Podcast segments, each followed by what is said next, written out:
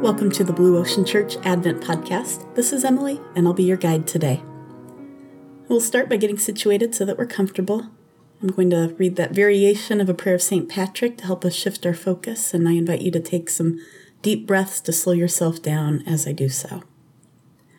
I breathe in love as I stand today, calling on the source, the wellspring, and the living water, believing in the threeness, witnessing the oneness on my way to meet you face to face.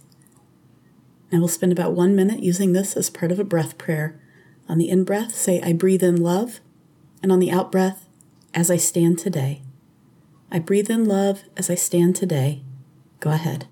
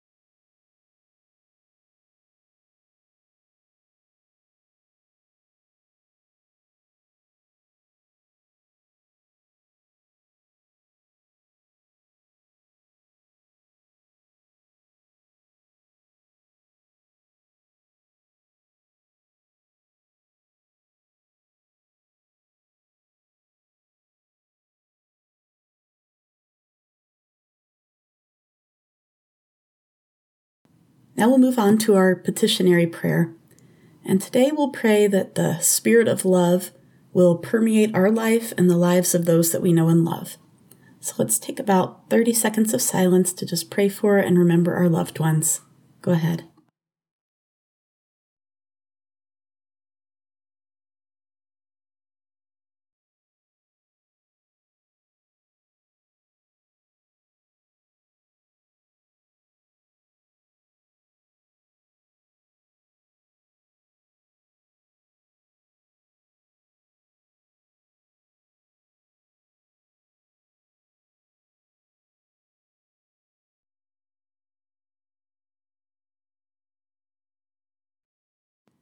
And now we'll have our story from the Advent book, All Creation Waits, written by Gayle Boss and illustrated by David Klein.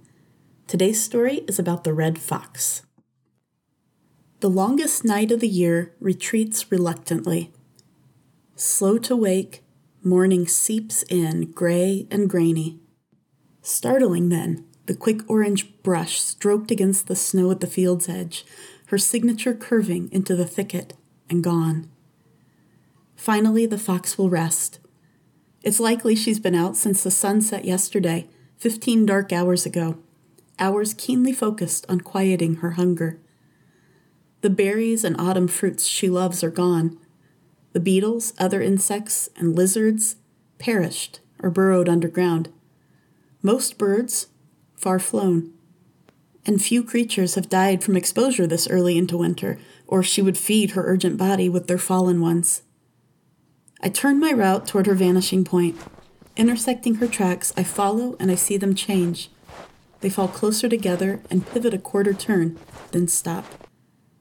For six feet or so, the snow lies quiet, unbroken. Then a churned commotion of a hole and two drops of blood.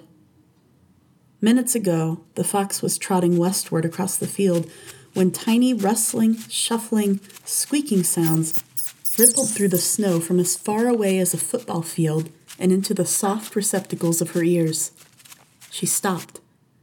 She cocked her head, side to side, right ear high, left ear high, measuring the split second lag between the rustle squeak reaching one ear, then the other. Thus she estimated where under the white expanse its source stirred.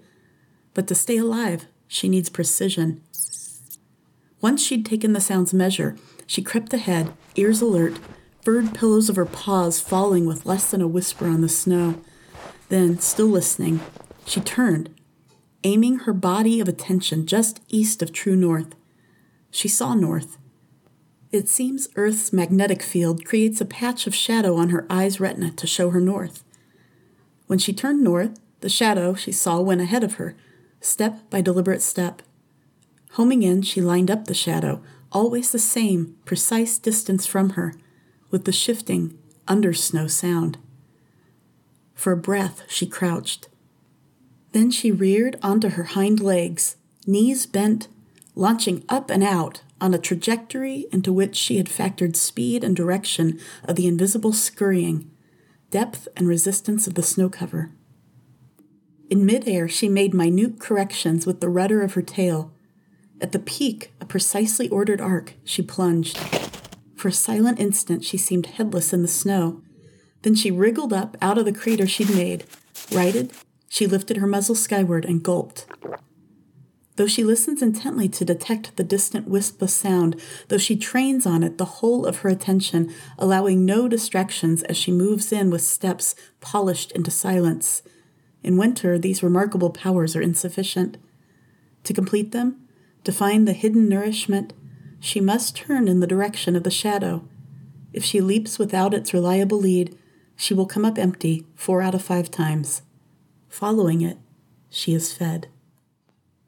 So, in this story, the author talks about how the fox is led by something that she can't quite see.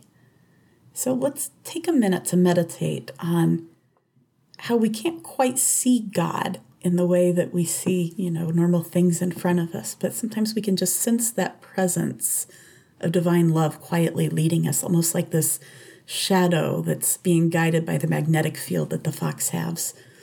So let's take about a minute to do that. Go ahead.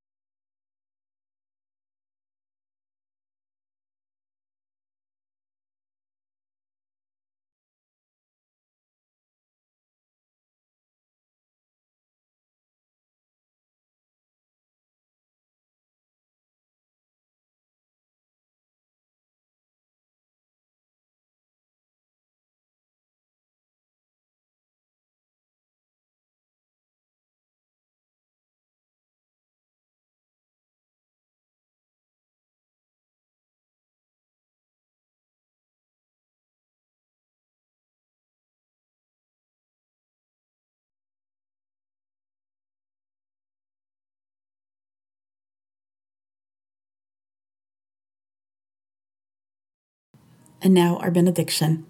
Go in peace, wash your hands, love your neighbor. You are not alone.